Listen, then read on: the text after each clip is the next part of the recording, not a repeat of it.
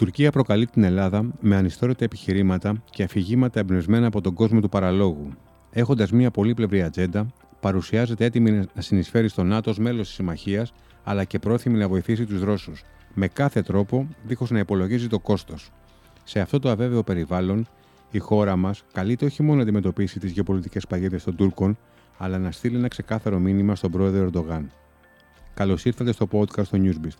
Είμαι ο Βίκτορας Μοντζέλη και απέναντί μου στο στούντιο ο κύριος Γιάννης Εγκολφόπουλος, αντινάβαρχο εν αποστρατεία. Κύριε Εγκολφόπουλε, καλησπέρα. Καλησπέρα σας, κύριε Μοντζέλη. Σας ευχαριστούμε που είστε μαζί μας σήμερα. Μεγάλη μας χαρά. ιδιαίτερη τιμή δικιά μου. Συνδέεται η τουρκική προκλητικότητα που ομολογουμένως στα λόγια έχει ξεπεράσει κάθε προηγούμενο με την εισβολή της Ρωσίας στην Ουκρανία. Ε, όχι μόνο με την εισβολή της ε, Ρωσίας στην Ουκρανία, συνδέεται και με πολλά άλλα γεγονότα τα οποία συμβαίνουν στην περιοχή μας. Ε, η πολιτική του κυρίου Ερντογάν τον έχει δημιουργήσει σε τρομερά διέξοδα. Ε, και γι' αυτό το λόγο ε, έχει προσπαθήσει να ανοίξει πάλι ε, φιλίες με το Ισραήλ, με το Ιράκ, με την Αίγυπτο, αλλά με τη Σαουδική Αραβία, αλλά δεν του βγαίνουν. Ε, ο κ. Ερντογάν, λόγω αυτής της πολιτικής που ακολούθησε επί χρόνια, τον έχει φέρει ε, σε μια κατάσταση που πρέπει να πάρει αποφάσεις.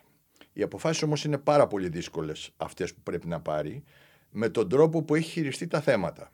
Δηλαδή, βεβαίως και συνδέονται όλα τα λειτουργικά με το ουκρανικό διότι ο κύριος Ερντογάν αυτή τη στιγμή ε, είναι το σωσίβιο της Ρωσίας ε, στην οικονομική της εξάρτηση με τον έξω κόσμο. Γιατί αυτό; Ε, γιατί ο κύριος Ερντογάν έχει χρησιμοποιεί το σύστημα μεταφοράς χρημάτων από χώρα σε χώρα, το SWIFT. Το κόψαν στη Ρωσία. Η Ρωσία όμως έχει αναπτύξει ένα δικό της, όχι τόσο ευέλικτο και τόσο καλό σύστημα, το MIR. Αυτό το σύστημα λοιπόν το έχει πάρει ο κύριος Ερντογάν και τι κάνει; Χρησιμοποιεί το ΜΙΡ για τις μεταξύ συναλλαγές Ρωσίας-Τουρκίας, αλλά μετά παίρνει τα χρήματα αυτά από τις δικές του τράπεζες, οι οποίες τράπεζες αυτές τα μεταφέρουν ε, στις, στους, σε, διαφόρες, σε διάφορες ε, προορισμούς στο εξωτερικό. Ε, αυτές οι τράπεζες είναι πραγματικά άξιον να τις ε, μνημονεύσουμε. Γιατί, Γιατί μία, μία από τις τράπεζες αυτές είναι η Halk Bank ε, η οποία βέβαια έχει το πρόβλημα της, ε, που έσπασε το εμπάργκο ε, των κυρώσεων προς το Ιράν. Και αυτή τη στιγμή υπάρχει μια τεράστια δίκη στην Αμερική την οποία την έχουν παγώσει, όχι την έχουν παγώσει, έχουν προσφύγει δικηγόροι της Halk Bank στο ανώτατο δικαστήριο στην Αμερική και δεν προχωράει τόσο γρήγορα όσο θα έπρεπε να προχωρήσει. Γιατί, το, γιατί την έχουν παγώσει, διότι υπάρχει, υπάρχει, υπάρχει θέμα, υπάρχει μεγάλο θέμα ε, με, την, με, με τα χρήματα που μεταφέρονται ή που μεταφερόντουσαν. Επομένως η Halk Bank μαζί με την Balik Bank μαζί με άλλες μεγάλες, τέσσερις μεγάλες συστημικές τράπεζες αυτή τη στιγμή σπάνε τις κυρώσεις. Βεβαίως αυτά δεν κρύβονται. Διότι οι Ρώσοι ολιγάρχες, να σου λέω ένα παράδειγμα, που, που έχουν χρυσορυχία στην Αφρική, τι κάνουνε; Παίρνουν, τα χρήμα, παίρνουν το χρυσό, τον φέρνουν στην Τουρκία. Η Τουρκία έχει αναπτύξει εργοστάσια επεξεργασίας του ορυκτού χρυσού και παράγει το χρυσό και από εκεί ο χρυσός αυτός πουλιέται στις διεθνείς αγορές. Δηλαδή άλλο ένα σπάσιμο. Ε, όπως και το θέμα ε, των, ε, των, ε, των καυσίμων ή όπως πολλά άλλα θέματα τα οποία η Τουρκία δεν επι, μάλλον σπάει τις κυρώσεις και εκεί υπάρχει μεγάλος εκνευρισμός. Αυτό είναι το ένα. Αυτές οι κυρώσεις που, που έχουν επιβληθεί στη Ρωσία δημιουργούν πρόβλημα και σε άλλες χώρες της περιοχής και ειδικά στις αραβικές χώρες. Πάνω χάρη το Ισραήλ έχει σταματήσει τελείως τις σχέσεις του με την Ρωσία, mm κυρίως διότι οι Ρώσοι ε, κυνήγησαν τους, ε, την, την Ισραηλινή συναγωγή ε, στη Ρωσία και τον επικεφαλής της, των, των ε, Εβραίων στην, στην Ρωσία γιατί αντιτάχθηκε στον πόλεμο. οι, οι σχέσεις λοιπόν Τουρκίας και Ισραήλ ενώ πήγανε να, να, να κινηθούν προς μια θετική κατεύθυνση ξαφνικά ξαναπαγώνουν. Βγαίνει η Τουρκία και παίρνει το μέρος της Χαμάς και των Παλαιστινίων την ώρα, την ώρα που σκοτώνονται Ισραηλινοί στρατιώτες, σκοτώνονται Παλαιστίνοι ε, ε, αντάρτες να το πω έτσι, στην περιοχή της Παλαιστίνης, ε, στην περιοχή της Ραμάλας και στις, στις κατεχόμενες περιοχές.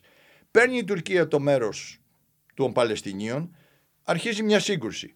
Αυτά, πάμε χάρη, στο Ιράκ αυτή τη στιγμή υπάρχει πρόβλημα για την Τουρκία, υπάρχει τεράστιο πρόβλημα. Στη Συρία, ήδη προσπαθούν οι Ρώσοι να τους τα βρούνε. Η κυρία Πελώση επισκέπτεται την Αρμενία.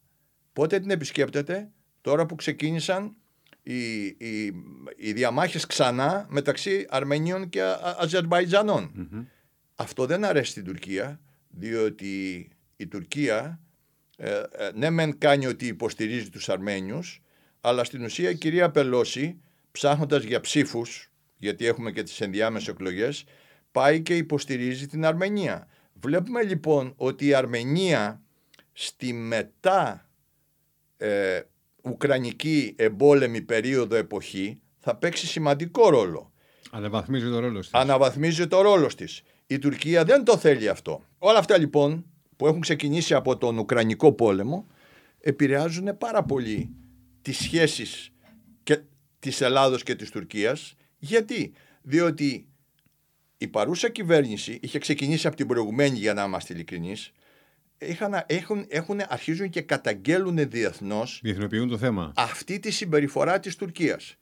Κάτι το οποίο είχαμε να το κάνουμε πολλά χρόνια. Εγώ 40 χρόνια στο ναυτικό και πάντα ήταν η, η πρόθεση όλων των πολιτικών και όλων των κυβερνήσεων να μην προκαλούμε την Τουρκία. Δεν έχουμε κανένα λόγο να μην προκαλούμε. Η Τουρκία παρανομεί διεθνώς. Αυτό που έχει ξεκινήσει τα τελευταία 6-7 χρόνια πρέπει να συνεχιστεί. Σε διπλωματικό επίπεδο δεν είχαμε κερδίσει τίποτα. Εμείς όσο καιρό δεν την καταγγέλαμε. Τώρα που την καταγγέλουμε έχουμε κερδίσει πάρα πολλά πράγματα. Έχει καταλάβει ο κόσμος όλος ότι η Τουρκία είναι το πρόβλημα, δεν είμαστε εμείς. Εντάξει.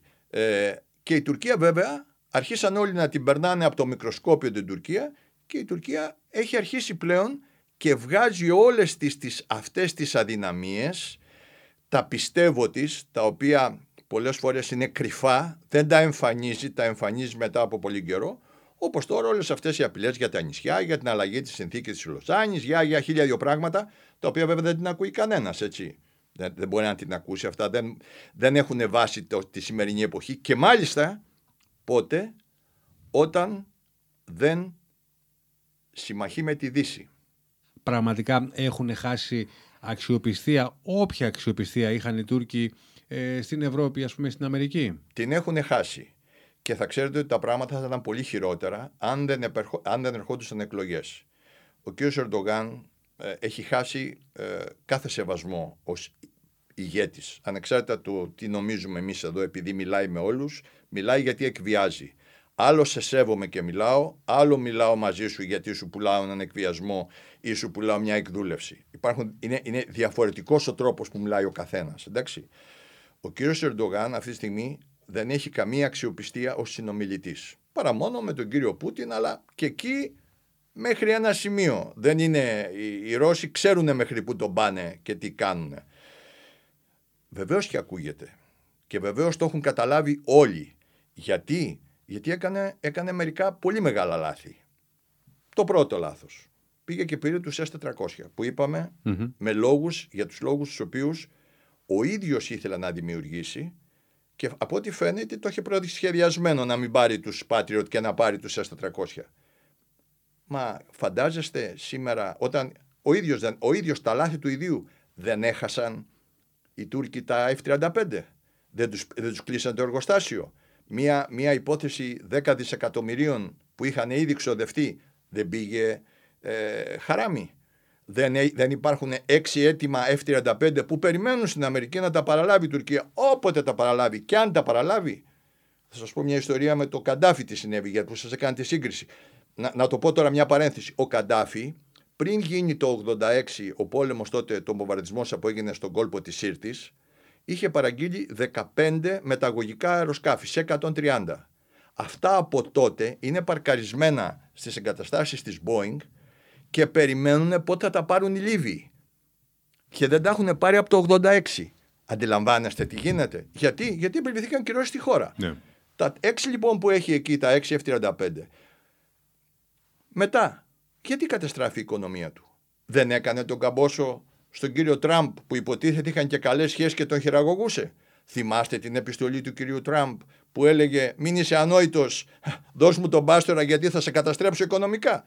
Ξεκίνησε από τότε η κατάρρευση της τουρκικής οικονομίας. Της λίρας. Έτσι δεν είναι. Και τι έρχεται; Δημιουργεί το 2020 δημιουργεί πρώτον το καλοκαίρι μια κρίση για την οποία δεν είχε κανένα λόγο να τη δημιουργήσει με την Ελλάδα. Τραμπ τότε στην Αμερική. Εντάξει, οι Ευρωπαίοι αντιλαμβάνονται πλήρως το τι παιχνίδι έπαιζε ο Ερντογάν εδώ και έρχεται το Φεβρουάριο μετά και δημιουργεί το θέμα της, του Εύρου.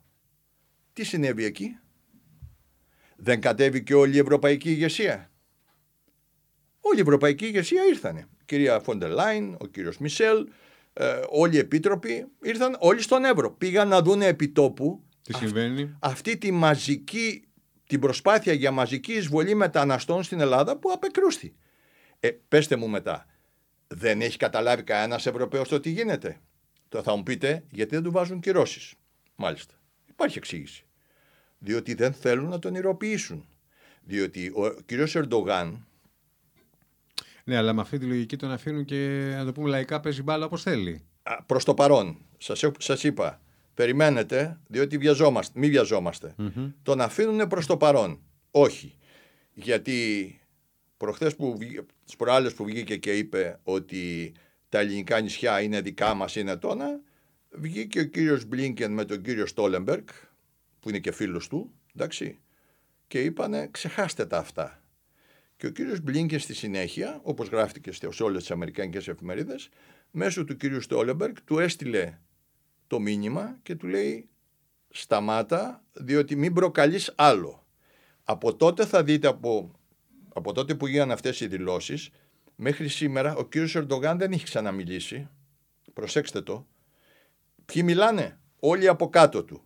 Και όσο πάει, κατεβαίνει. Δηλαδή, μιλάει ο Τσαβούσογλου. Επίπεδο, κατεβαίνει. Κατεβαίνει το επίπεδο. Μάλιστα. Προσπαθούν με έναν τρόπο. Έχουν και αυτή την δικιά τους ε, ε, ε, ε, πολιτική στην προπαγάνδα και στον τροπο τον επικοινωνιακό τρόπο που χειρίζονται, ο οποίος πραγματικά είναι άριστος. Επαγγελματικά είναι άριστος. Δηλαδή είναι για σεμινάρια η προπαγάνδα που κάνουν οι Τούρκοι. Εντάξει, λοιπόν. Και η επικοινωνία που έχουν σε όλα τα επίπεδα. Άρα λοιπόν οι Ευρωπαίοι τα έχουν καταλάβει αυτά. Δεν θέλουν αυτή τη στιγμή. Γιατί δεν θέλουν. Θα σας πω δύο νούμερα. Είδατε, πριν πάω στα νούμερα. Είδατε προχτές που βάλαν φυλακή την κοπέλα αυτή που την τραγουδίστρια, την ωραία αυτή τραγουδίστρια, τις προάλλες που τη βάλαν στη φυλακή; Γιατί τη βάλαν, τι είπε αυτή; Βγήκε στη σκηνή επάνω και εκεί που κάτι έλεγε με έναν συνάδελφό της, του λέει: Εσύ πρέπει να έχεις αποφυτίσει από τη σχολή του Ιμάμ Χατίπ.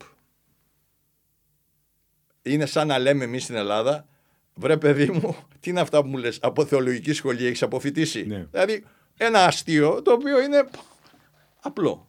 Την τζιμπήσαν και τη στείλαν φυλακή. Γιατί; Οι σχολές του Ιμάμ Χατίπ είναι αυτές με τις οποίες ο κύριος Ερντογάν είχε τη μεγάλη διαφωνία με τον κύριο Γκουλέν τις ξεκίνησε ο κύριος Γκουλέν, έχει αποφυτίσει από τις σχολές Ιμάμ Χατύπ ο κύριος Ερντογάν. Όταν ανέλαβε ο κύριος Ερντογάν, υπήρχαν παγκοσμίως 538 σχολές του Ιμάμ Χατύπ. 538. Σήμερα; Το 2000, τέλος του 2019, γιατί μετά λόγω πανδημίας δεν γίνανε, είναι 5.138. Έχουν αποφυτίσει από αυτά τα σχολεία ένα εκατομμύριο τρακόσιες μαθητές. Όλοι αυτοί έχοντας μια τεράστια μουσουλμανική παιδεία. Σεβαστό μέχρι ένα σημείο. Αλλά όλοι αυτοί, η θρησκεία είναι δικαίωμα του καθενός να πιστεύει, να κάνει ό,τι θέλει κτλ. Όλοι αυτοί όμως που έχουν αποφυτίσει έχουν και μια αντιδυτική Γιατί; Γιατί φοιτήσαν στα σχολεία που μαθαίνανε συνέχεια ότι η Δύση, ότι η Αμερική, ότι το ένα, ότι ο χριστιανισμός, ότι, ότι, ότι, ότι. Και πολλοί από αυτούς φανατίζονται. Αυτοί λοιπόν όλοι είναι το ακροατήριο του κυρίου Ερντογάν μαζί με τους υπόλοιπους που έχει στην Τουρκία τους αγράμματους και τους ανθρώπους οι οποίοι έχουν μεγάλη πίστη, πιστεύουν στο Ισλάμ, σεβαστά, όλα, κανένα πρόβλημα. Πλην όμως, πλην όμως, εάν έρθει η Δύση και πει ότι ξέρεις κάτι κύριε, ε, εμείς τα βάζουμε με τον Ερντογάν, τον ηρωποίηση και στα μάτια αυτών οι οποίοι τον συχαίνονται, δεν τον θέλουν πλέον, έχουν απογοητευτεί πολλές κατηγορίες. Άλλος τον συχαίνεται, άλλος δεν θέλει να τον βλέπει, άλλος δεν του άρεσε να το ακούει. Χίλια δύο πράγματα. Ξέρετε, στην πολιτική υπάρχουν συμπάθειες και αντιπάθειες κατά τη διάρκεια ναι. της θητείας κάποιου, κάποιου προέδρου ή κάποιου πρωθυπουργού. Εκεί αμέσως όλοι αυτοί θα συσπηρωθούν, θα τους συσπηρώσει και θα πει: Βλέπετε, οι δυτικοί βάζουν εναντίον μου. Τι κάνουν τώρα, δεν μιλάνε. Τους στέλνουν μηνύματα, δεν του μιλάνε ανοιχτά και σωστά κάνει η ελληνική κυβέρνηση και δεν μπαίνει για αυτούς ακριβώς τους λόγους. Δεν μπαίνει στην ουσία του να αντιπαρατεθεί δημόσια μαζί του δεν έχει κανένα λόγο γιατί εκεί θα τον ηρωποιήσουμε και δεν θέλει κανένας να τον ηρωποιήσει γιατί θα κερδίσει τις εκλογές ενώ αφήνοντάς του έτσι τι κάνει; Προσπαθεί να βρει έναν εχθρό τον οποίο τον έχει ανακηρύξει ότι είναι η Ελλάδα αυτή τη στιγμή λέει ότι εσείς με απειλείτε μόνο ενώ έχει χίλιους δυο άλλους που τον απειλούν γύρω γύρω για να μπορέσει να δικαιολογήσει εσωτερικά αυτόν τον εθνικισμό. Ναι, αλλά άμα ε, θα έχετε διαβάσει και εσείς είμαι σίγουρος, μια μεγάλη δημοσκόπηση που έγινε προημερών στην Τουρκία, τα αποτελέσματα της οποίας παρουσιάστηκαν, ερωτούσαν την κοινή γνώμη αν πιστεύουν ότι ο Έλληνας είναι εχθρικός λαός ε, Και είπαν όχι, το 64% είπε όχι. Ακόμα και από το κόμμα, από την παράταξη του Ερντογάν, ακόμα και από, τον, ε, από το κόμμα του Μπαξελή που είναι... Αυτό είναι ένα θετικό στοιχείο. Δηλαδή, θέλω να πω ότι αυτό το αφήγημα που λέμε ότι το κάνει για το ιστορικό ακροατήριο, τα λέει όλα αυτά, ε, φαίνεται να μην έχει βάση πλέον. Μπορεί να είχε προδιετίας ε, πέρσι. Τώρα... Ναι. Ε, όχι, όχι. Ακούστε. Είναι φυσική αντίδραση του κοσμου Όταν δούνε ότι τον ηγέτη σου, όποιος και να είναι αυτός, θα συσπηρωθεί άμα το, το επιτεθούν. Α, άπαξ, άπαξ δει μια επίθεση από τη Δύση ή δει, ή δει ότι η Δύση τον πιέζει σε σημείο που δεν μπορεί να κάνει πολλά πράγματα, που, που, που του δημιουργεί προβλήματα, mm. αυτό θα το εκμεταλλευτεί και θα συσπηρώσει τον κόσμο. Τώρα, επειδή κανένας δεν του μιλάει απ' έξω ναι. και αυτός προσπαθεί κάποιος να του μιλήσει, προσπαθεί να πιαστεί από κάπου. Βλέπετε τώρα εδώ αυτές τις δηλώσεις του Πρωθυπουργού και τις παίρνει ναι. και τις κάνει, και τις κάνει θέμα, ας πούμε. Τις παίρνουν οι εφημερίδες και τις κάνουν θέμα. Ναι. Που σε κάποιες άλλες περιπτώσεις θα λέγανε τώρα τι μας είπε αυτός τώρα. Θα το περνάγανε ψηλολοίδια, ας πούμε. Εντάξει, τίποτα. Και όμως βλέπετε το κάνουν θέμα. Γιατί, γιατί η τουρκική προπαγάνδα προσπαθεί να δημιουργήσει ένα αφήγημα από το οποίο θέλει να συσπηρώσει το λαό. Ε, αυτό δεν του το αφήνουμε. Και εκεί είναι που σκυλιάζει περισσότερο και εκεί είναι που θα έχουμε αυτή τη συνεχή, ε, το συνεχή βομβαρδισμό προκλητικών δηλώσεων. Εσείς πιστεύετε ότι θα παραμείνουν όλα αυτά στα λόγια ή θα ε, ως έσχατη λύση ή ως μέρος του σχεδίου του θα ήταν και δημιουργία ενός επεισοδίου θερμού, πραγματικού επεισοδίου όμως, όχι λεκτικού; Ε, πώς το εννοείτε το επεισόδιο; Για να, για να μπούμε σε κουβέντα και να, να βάλουμε τα όρια. Πώς εννοείτε, δηλαδή πώς έχετε στο μυαλό σας ότι αυτό το επεισόδιο μπορεί να γίνει; Κάτι σαν τα ίμια για παράδειγμα. Στα ίμια τι έγινε; Η Ελλάδα ιστορικά ποτέ δεν έχασε, από την, ποτέ δεν την νίκησε η Τουρκία. Η Ελλάδα έχασε από την Τουρκία λόγω δικού της εθνικού διχασμού ή απροθυμίας των πολιτικών μας να πάρουν θέση. Παράδειγμα, όταν στον Πρώτο Παγκόσμιο Πόλεμο έγινε η ναυμαχία της Έλλη και της Λίμνου, τότε ο Πρωθυπουργός της χώρας είπε στον Κουντουριώτη «Προχώρα και κατέστρεψέ τους». όταν πάθαμε τη μικρασιατική καταστροφή, γιατί την πάθαμε, από εθνικό διχασμό. Είχαν αρχίσει εδώ ο κόσμος, οι, οι διάφορες πολιτικές παρατάξεις να πλακώνονται πολύ άσχημα. Τι έγινε στην Κύπρο, είχαμε τα υποβρύχια από κάτω που βλέπαμε και εδώ η ηγεσία έλεγε φυγέτε από εκεί υποβρύχια, μην επιτεθείτε στον τουρκικό στόλο που πάει να αποβιβαστεί, που τότε είχαν, είχαν από 32 τορπίλες στο κάθε υποβρύχιο. Δεν θα έμενε κολυμπηθρόξελο, δεν θα ανέβαινε κανένας στο νησί. Γιατί, γιατί έπεφτε, έπεφτε η δικτατορία, έπεφτε η Χούντα. Ναι. Τι συνέβη στα Ήμια, ενώ προχωρήσαμε για να μην τους αφήσουμε, την ώρα που έπρεπε να πάρθει η απόφαση η τελική, μας είπανε μαζέψτε τα και φυγέτε. Ποτέ δεν μας κερδίσανε οι Τούρκοι. Χάσαμε πάντα από δικά μας λάθη. Αυτό, αυτό, είναι, αυτό πρέπει να βάλουμε στο μυαλό μας. Εδώ λοιπόν τώρα έχουμε μια άλλη κατάσταση. Εδώ λοιπόν και αυτή η κατάσταση πλέον, επειδή ακριβώς έχουμε αυτά τα παραδείγματα, αυτή η κατάσταση έχει αρχίσει και υλοποιείται.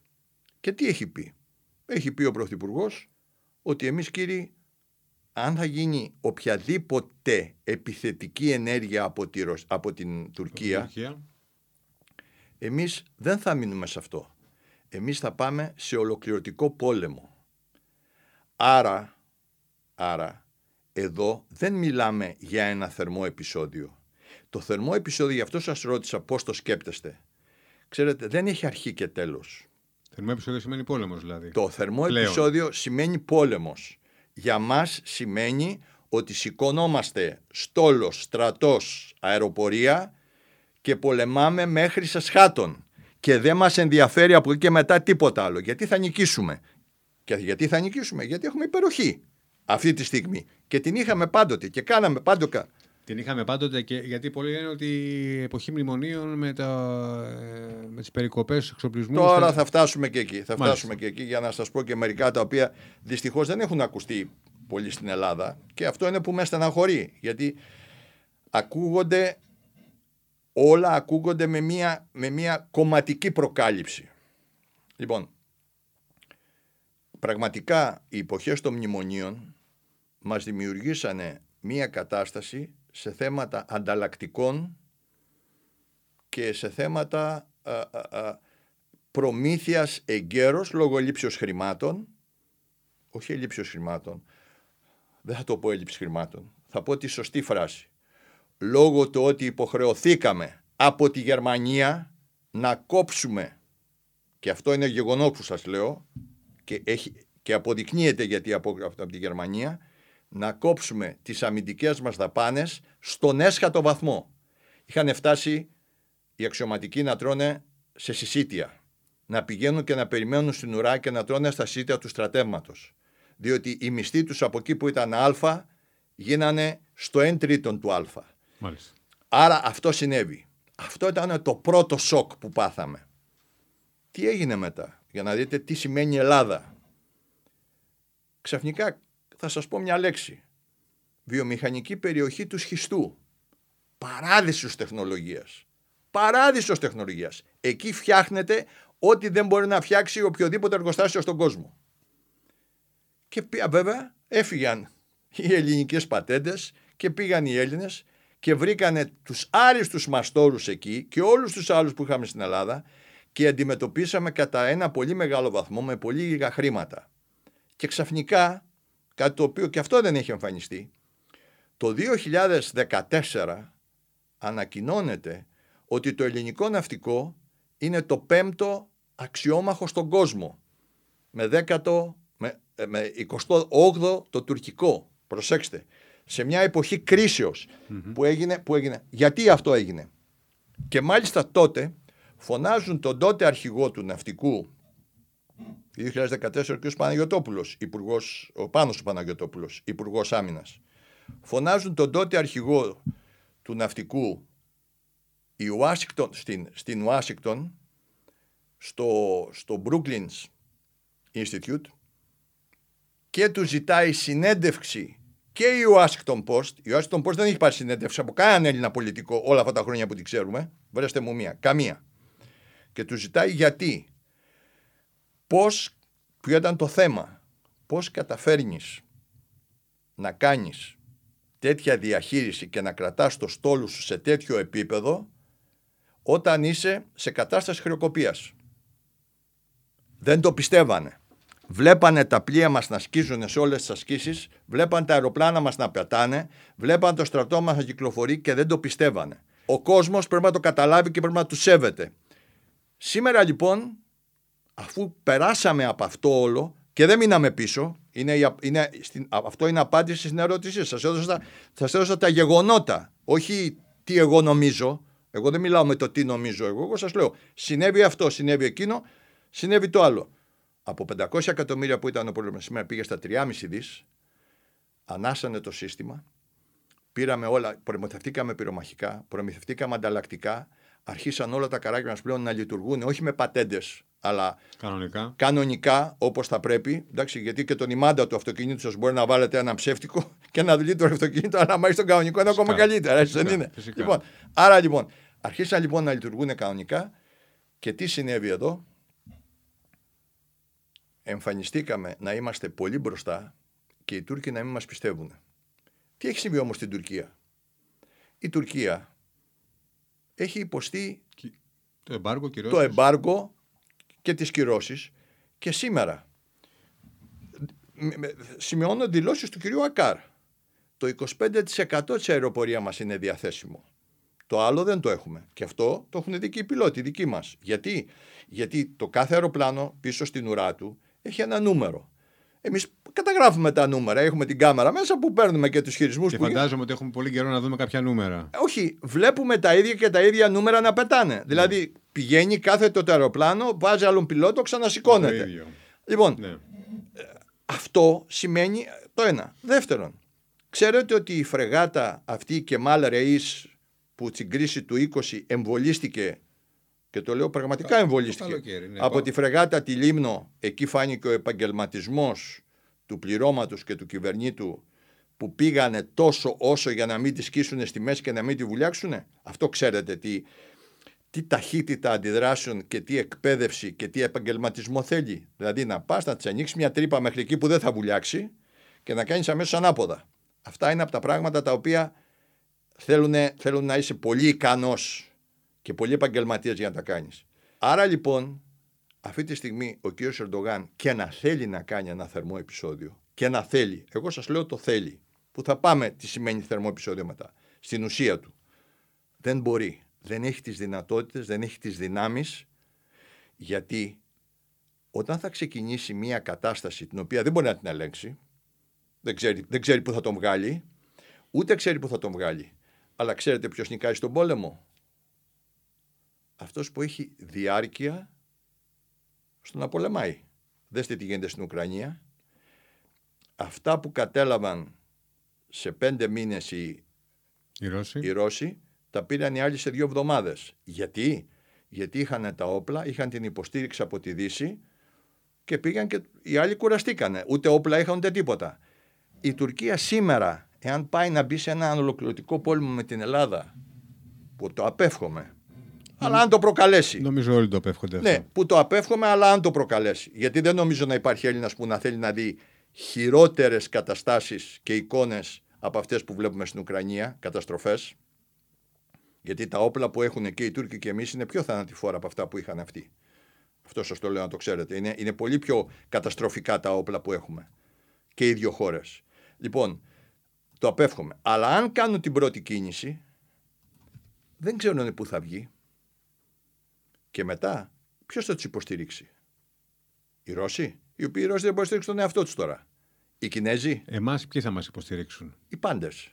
Ευρωπαϊκή Ένωση. Ακούστε. Στα, στα λόγια ή στην πράξη; Στην πράξη. Στην πράξη. Στην πράξη. Ακούστε κάτι. Όταν ένα κράτος υπογράφει μια, μια, μια, μια συμφωνία, εντάξει, και ειδικά, και ειδικά σοβαρά κράτη όπως είναι η Γαλλία και η Αμερική, πάντοτε Τη στηρούνε τη συμφωνία. Τηρούνται. Να ρωτήσω όμως κάτι άλλο.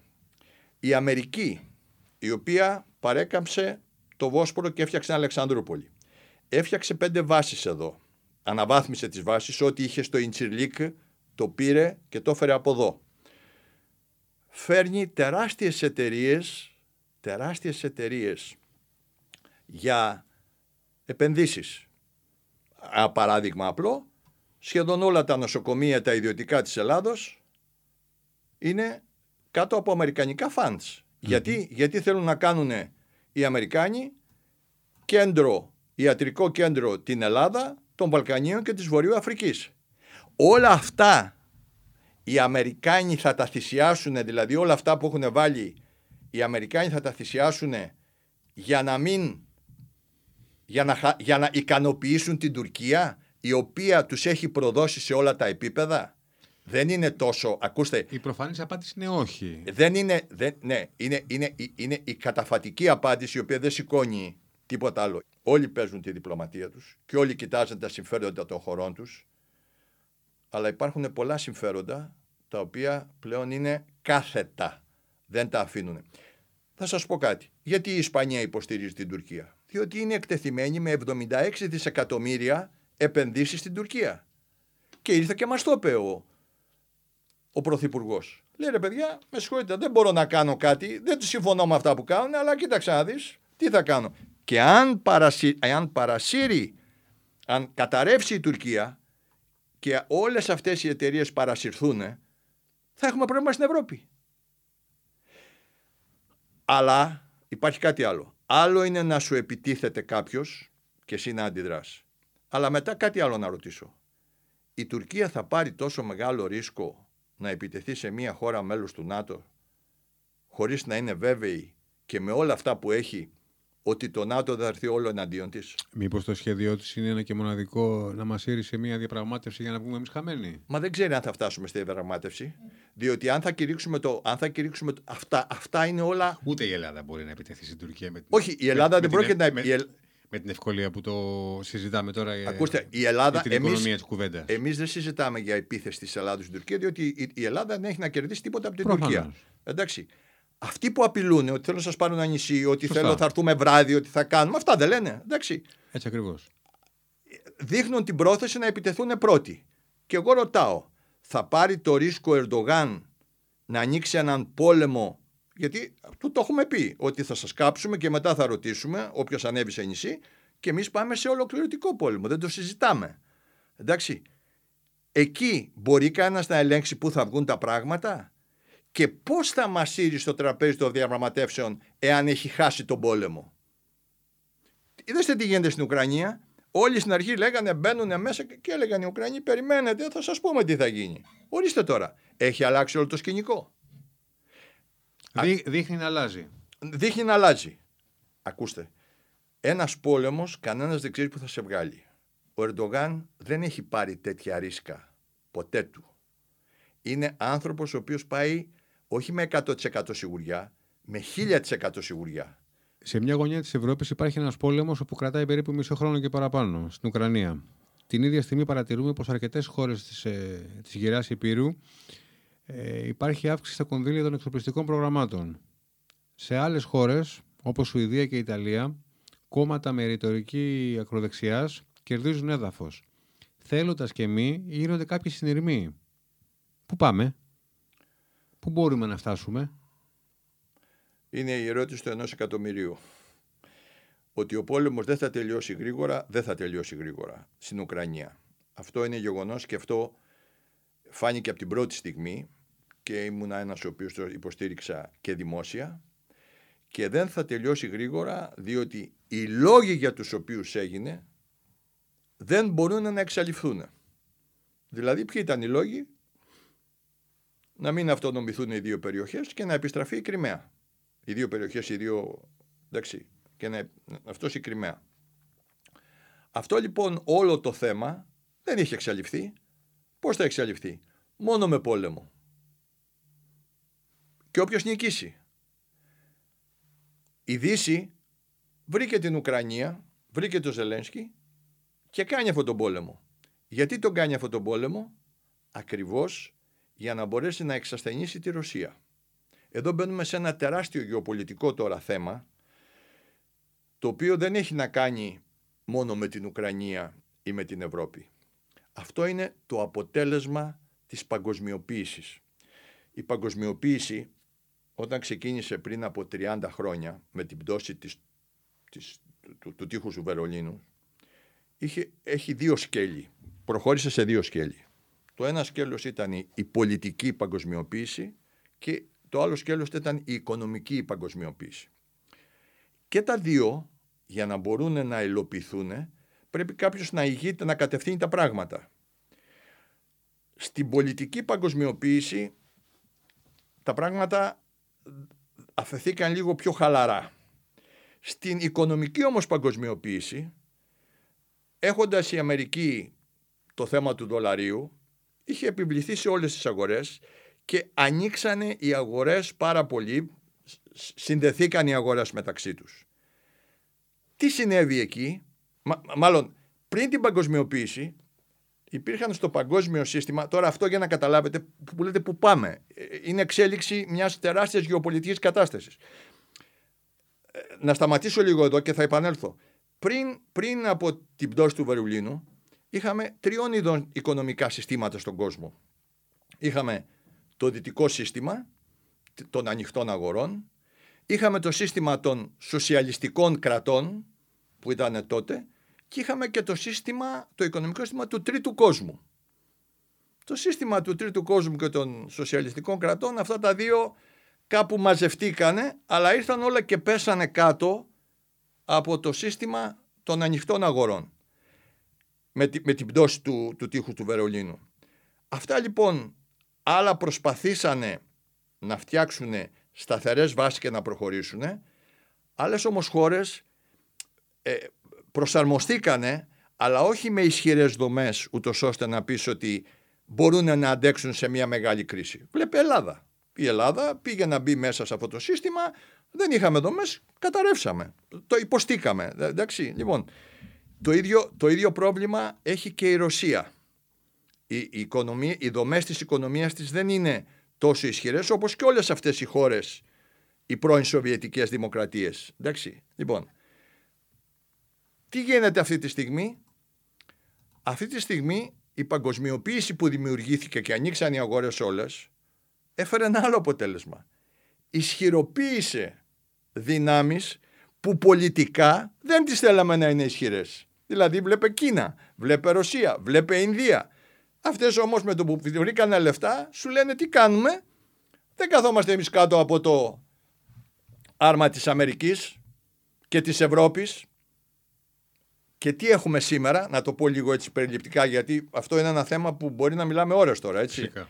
Λοιπόν, τι γίνεται σήμερα; Ο πόλεμος στην Ουκρανία έδωσε, ο οποίος έχει πολλές αναταραχές και έχει πολλές ε, ε, ε, ε αναγνώσεις, αναγνώσεις και προεκτάσεις. προεκτάσεις οι οποίες βεβαίως είναι αυτές που λέμε. Οι, οι ακροδεξιοί ανεβαίνουν, δημιουργούνται χώρες όπως η Γερμανία ξαναπαίρνουν πολλά όπλα, ε, αρχίζουν και τα λοιπά. Αρχίζει, αρχίζει μια κατάσταση η οποία όλους μας ανησυχεί γιατί δεν ξέρουμε πού θα πάει. Σωστά. Βεβαίως, βεβαίως εδώ αυτή τη στιγμή οι δυτικές χώρες που έχουμε αυτό το θέμα δείχνουν να έχουν όλες ενταχθεί κάτω από την ηγεσία της Αμερικής. Ποιες είναι αυτές οι χώρες οι οποίες δεν, έχουν ενταχθεί, δεν θέλουν ή αντιδρούν στην ένταξή τους; Η Κίνα με τη Ρωσία, το πρώτο η Ινδία η οποία είναι έτσι και έτσι και οι αραβικές χώρες οι οποίες έχουν ακόμα πολλά χρήματα και δεν ξέρουν πώς τα, πώς τα πού θα κλείνουν. Η Ρωσία με την, Αμερική, με την, με την Κίνα έχουν φτιάξει την, τον περίφημο οργανισμό για της, Ευρωπαϊκής, της, Ευρω... της Ασιατικής Ένωσης, τον Shanghai Cooperation Organization, όπου ε, εδρεύει, στην, εδρεύει στην, στη Σαγκάη και ο, και ο πρόεδρος είναι Ρώσος. Εδώ λοιπόν τώρα στο πολιτικό κομμάτι, επειδή δεν υπάρχει ακόμα η παγκόσμια ηγεσία, βρισκόμαστε σε μία αναταραχή. Οι οικονομίες πάνε να χωριστούν στα δύο, μπαίνει και το κρυπτονόμισμα στη μέση, είμαστε σε μια τρικυμιώδη κατάσταση. Δεν είμαστε σε μια κατάσταση με ήρεμα νερά, έτσι. Λοιπόν, παγκοσμίως τώρα μιλάμε αυτό. Λοιπόν, άρα, άρα αυτή τη στιγμή είναι πολύ δύσκολο να πει κάποιος που πάμε. Δεν ξέρει κανένας τα γεγονότα πώς θα μπορεί η Ρωσία να αντέξει. Εάν η Ρωσία όμως γονατίσει τι θα γίνει; αρχίζουν άλλα θέματα. Ε, το, το κρυπτονόμισμα θα επικρατήσει; Γιατί όλοι θέλουν να, θέλουν, δείχνουν, θέλουν να χρησιμοποιήσουν το κρυπτονόμισμα για να απεξαρτηθούμε από το δολάριο. Ε, το σύστημα SWIFT που σας είπα βλέπετε πάει να παίξει με το σύστημα το MIR που σας είπα πριν. Όλα αυτά είναι πράγματα τα οποία δεν ξέρει κανένας που θα καταλήξουν. Άρα, άρα εδώ είμαστε και βλέποντας και κάνοντας. Ούτε πολιτικά ούτε οικονομικά ξέρουν που θα πάνε. Για να πάρει όμως την απόφαση η Ευρώπη να υποφέρει σε επίπεδο Δευτέρου Παγκοσμίου Πολέμου για το ενεργειακό σημαίνει ότι το θέμα είναι πάρα πολύ σοβαρό για να έχουμε κράτη ελεύθερα με συστήματα ελεύθερα. Αυτό, είναι το θέμα. Διότι η προπαγάνδα βέβαια παίζει, δεν μπορείς να πιστέψεις, αλλά εάν πάτε στη Βουλγαρία, αν πάτε στη Βουλγαρία ή αν πάτε στη Ρουμανία ή αν πάτε σε χώρες της πρώην Σοβιετικής, σου λέει δεν θέλω να ακούω για ρωσους Άρα σημαίνει κάπου δεν περάσανε καλά. Εντάξει, γιατί όλοι θέλουν να έρθουν δεν είναι κομματικό το θέμα. Το θέμα είναι η φιλοσοφία που έχει το κάθε κράτος. Εδώ λοιπόν τώρα έχουμε ηγέτες οι οποίοι, οι οποίοι, οι οποίοι δεν μπορούν ε, ε, ε, ε, αυτή τη στιγμή και οι ίδιοι ηγέτες, αν πεις που πάμε, δεν ξέρω να σου πούν πάνε. Κανένας δεν ξέρει. Γιατί ούτε, ούτε η πολιτική, ούτε η οικονομική ενο, πώς το λένε, εξέλιξη σε αφήνει να δεις Πού θα είναι η άλλη μέρα. Βλέπετε τι γίνεται κάθε μέρα με, τα, με την ενέργεια. Βλέπετε κάτι γίνεται με τις πολιτικές εξελίξεις. Δύσκολα τα πράγματα. Θα είμαστε εδώ να κουβεντιάσουμε και την επόμενη μέρα. Με τα μεγάλης χαράς να ξανακάνουμε την ωραία συζήτηση που Κύριε κάνουμε. Γκολφόπουλε, σε ευχαριστούμε πάρα πολύ. Ήταν μεγάλη μας χαρά. Και εγώ σας ευχαριστώ για την πρόσκληση. Ευχαριστώ πάρα πολύ.